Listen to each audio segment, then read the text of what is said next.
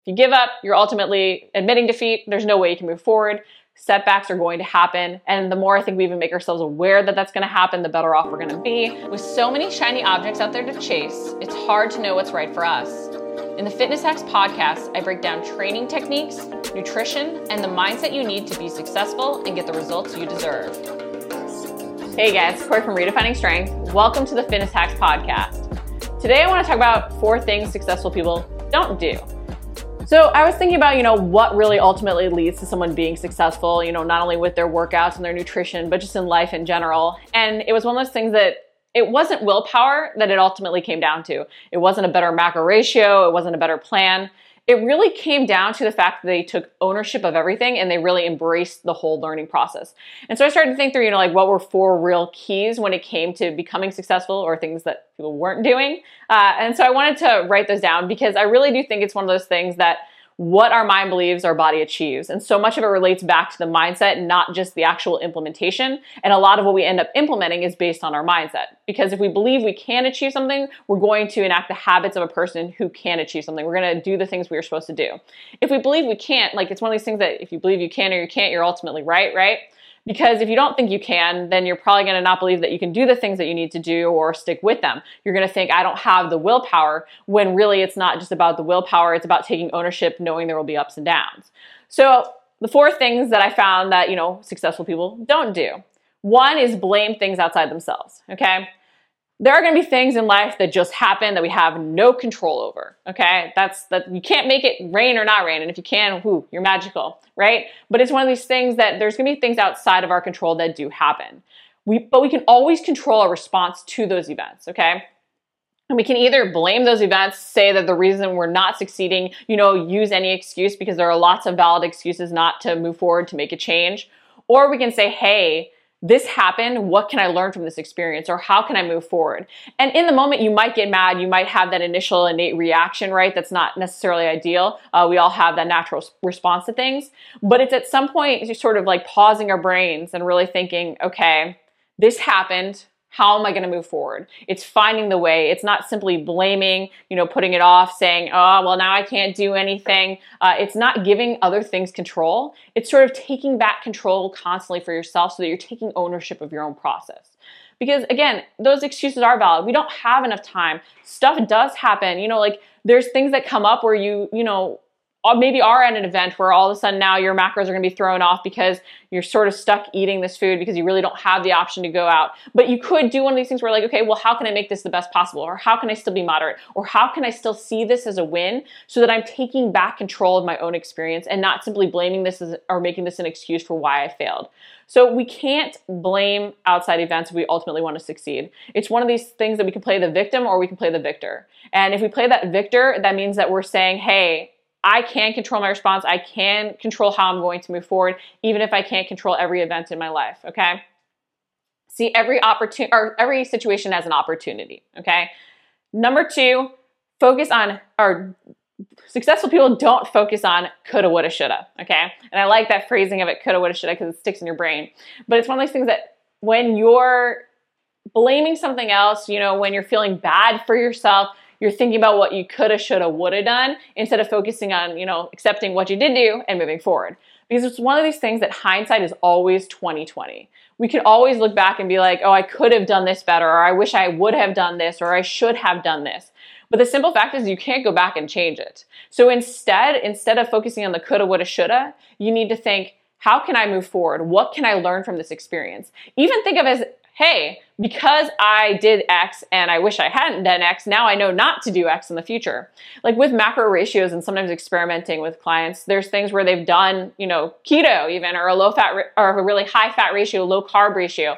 And then, you know, over time they stop seeing results from that. They feel like they're constantly falling off. And then we get them onto a different macro breakdown. breakdown. They're like, oh, I wish I hadn't done keto. Well, you you learn what keto could do for you. You know, you learn what that low carb ratio could do for you, or even that it isn't right for you now because you did that experiment. So sometimes we have to do things that we sort of wish we hadn't had to do to learn. Okay, so really all those experiences are valuable if we don't regret them instead see them as a learning experience so that we can now move forward in a better way so don't focus on the coulda woulda shoulda focus on that learning experience even having the expectation that any program anything you do it might not work out However, you're going to learn something from it, which is going to ultimately move you forward long term anyway. Trust me, I've done a lot of strange fad diet type stuff and it did not work out, but I learned a lot of things that I didn't want to do, and I learned that I needed to create something sustainable, which meant finding a lifestyle balance right for me, not just basing it on someone else's arbitrary standards of clean. Okay, number three, successful people don't give up. There are going to be ups and downs. There are going to be setbacks. There are going to be lots of times you fall down, that you get stressed out, that you get overwhelmed, that things don't go as planned. But the one thing you can never do is give up because the second you give up, you're never going to move forward. Okay. So sure you're going to potentially have times where you mope a little bit i know i do you know, know we feel bad for ourselves you know we we get in that negative mental state but at some point you have to snap yourself out of it you know give yourself a little punch give yourself a butt slap whatever you want to do fist bump and you got to move forward because when you give up there's no way you're going to move forward towards your goal. And a lot of times guys it's simply being consistent past that point we want to quit that ultimately leads to success. It's not a better macro ratio. It's not a better plan. It's simply the fact that we haven't done it long enough. So instead of seeing any setback as a failure which means that you have to start over uh, see it just you know as a bump in the road. See failure as a part of success. It's not the opposite of it okay? And it's one of those things too that I think a lot of times we don't see those as learning experiences. We don't see it as, you know, this time where yes, we had that blip, but we're moving forward. It's it's just one of those things that they're going to happen. Mistakes are going to happen, setbacks are going to happen, okay? Number four is expect to see results immediately. Successful people don't expect to see results immediately. They want them immediately. We're all human, right? We want them right away, but we don't truly expect to see them immediately. And this is the hardest one in my opinion because we do want sort of that immediate payback, that immediate gratification. Sometimes staying focused on that long-term goal is really hard. So this one got me to think about how can you ultimately help yourself not expect results immediately? And I think it's by actually giving yourself results immediately at times.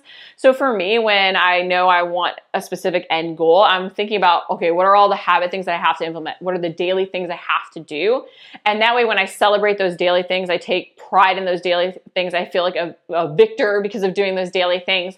I am seeing that immediate gratification that instant payoff, that instant result, even though I'm still working towards that long term goal. I don't think as humans we do very well with no set end date, no pressure to have that end date. I think we need an end date. So even giving yourself mini goals, whether or not it's a mini challenge each week, you know, daily things that you have to complete, I think having those short term little things that we can feel very victorious with, that we can feel successful with are really key just because we can't expect the immediate result for that long term goal. So make sure that you're keeping your eye on that long term prize, but also finding ways to make yourself feel successful in the moment.